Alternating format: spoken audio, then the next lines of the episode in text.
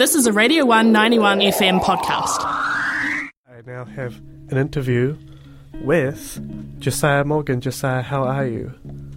I'm good. How are you? I'm doing really well.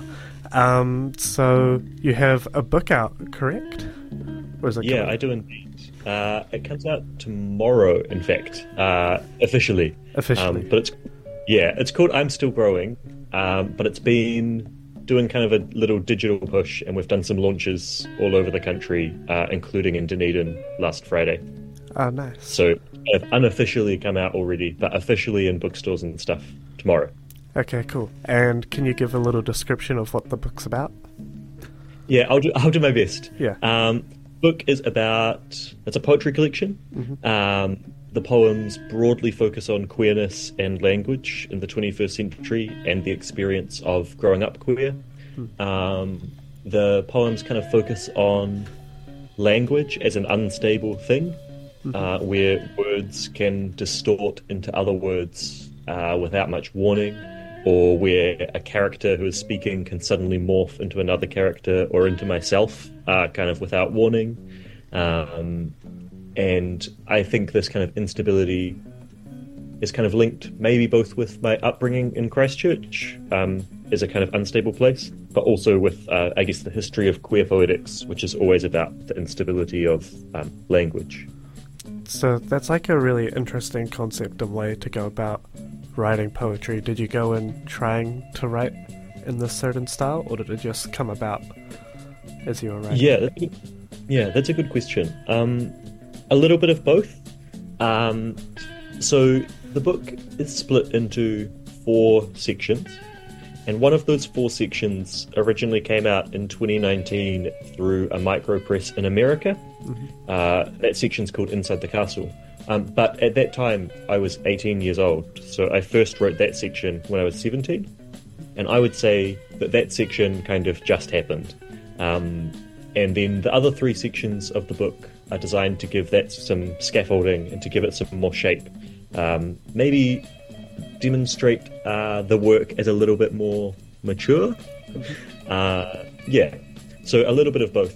Um, but in terms of shaping it intentionally, there are a few kind of models um, elsewhere in the poetry world that I really enjoy the work of, um, specifically like Dennis Cooper, um, David Howard, uh, Tusiata Avia, people like that.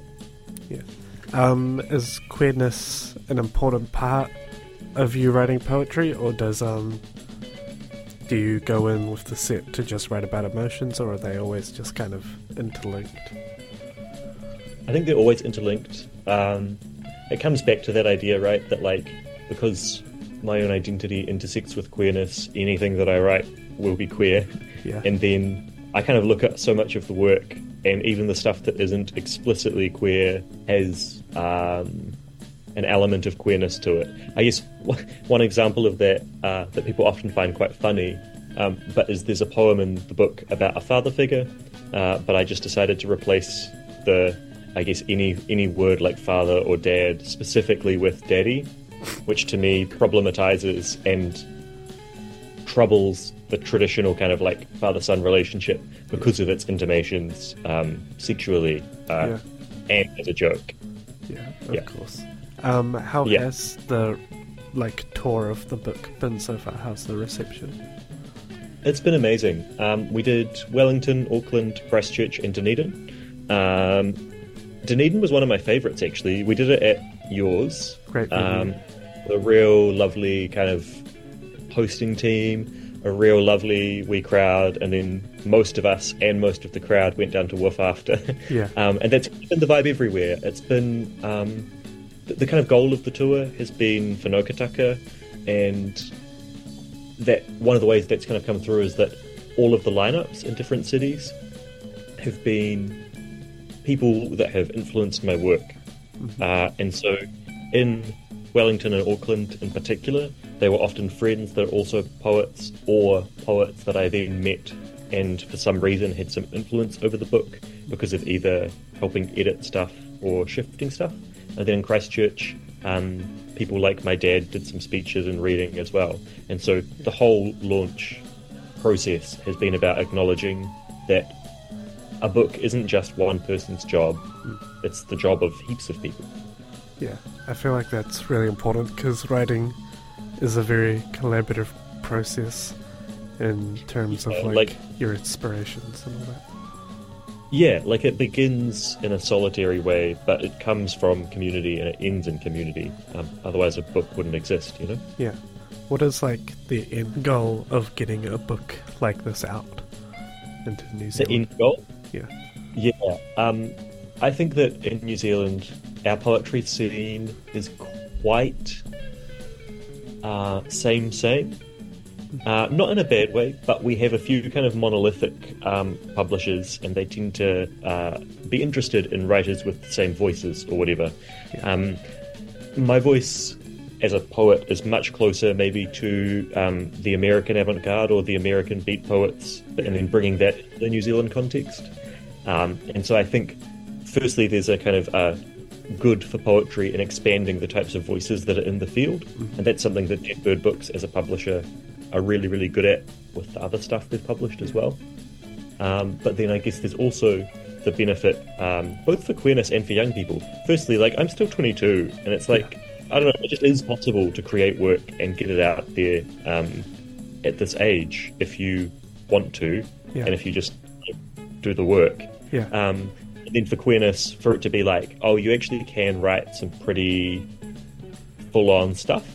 Um, I'm not going to read any of it off the radio, but some of the poems in the book are quite, um, I guess, violent. Even um, I'm interested in the way that uh, language gets a bit challenging when we talk about both violence and love, Yeah. um, because often the emotions that we're trying to express are really strong, and therefore language can't always accommodate the things that we want to say. And so I'm interested in what happens sometimes when we express a loving relationship as something violent or a violent relationship as something loving, and what happens with language when we put those things on top of each other. Uh, so that's one of the goals of the book, I suppose. Yeah, that's really cool. I really like that you mentioned um, the beat poets because there was always that element of queerness that was very underlined and sometimes Yeah. unspoken when talked about in reflection, but is there. And I think Yeah, bringing well, that forward is cool. For sure. One of the um, most influential uh, poems on me was this unfinished poem by uh, Kerouac and Ginsberg. And I can't even remember what it was called, but I know the first line or something like that is uh, Cut my thoughts for coconuts. Ah, the poem is called Pull My Daisy. Yeah. I wonder what that's a euphemism for. Yeah, that's really cool. Yeah, I'm a big fan of um, William Burroughs. He's one of my favorites. Yeah, yeah. It's uh, interesting because we don't have heaps of that kind of work um, in New Zealand. A lot of our stuff is like uh, casual, kind of funny kind of discourse, um, and there's a place for that too. But I, I think, yeah, opening opening the realm for some more disturbing stuff uh, Yeah. will be a network. I mean, Yeah. being queer has always been about pushing boundaries, and I think it's cool that you're continuing to do that through poetry. Yeah, thanks. Yeah. So, um, books out tomorrow. Where can people find it? Uh, they can either get it from www.deadbirdbooks.com or any kind of boutique bookstore. So uh, in Dunedin, that'd be Evening Books at 418 Princes Street. Yes, very great place. Highly recommend going into there and getting the book. I'll certainly be having a look at it. Josiah, thank you so much for joining us today. Thanks for listening to a Radio One 91 FM podcast. There are heaps more at r1.co.nz.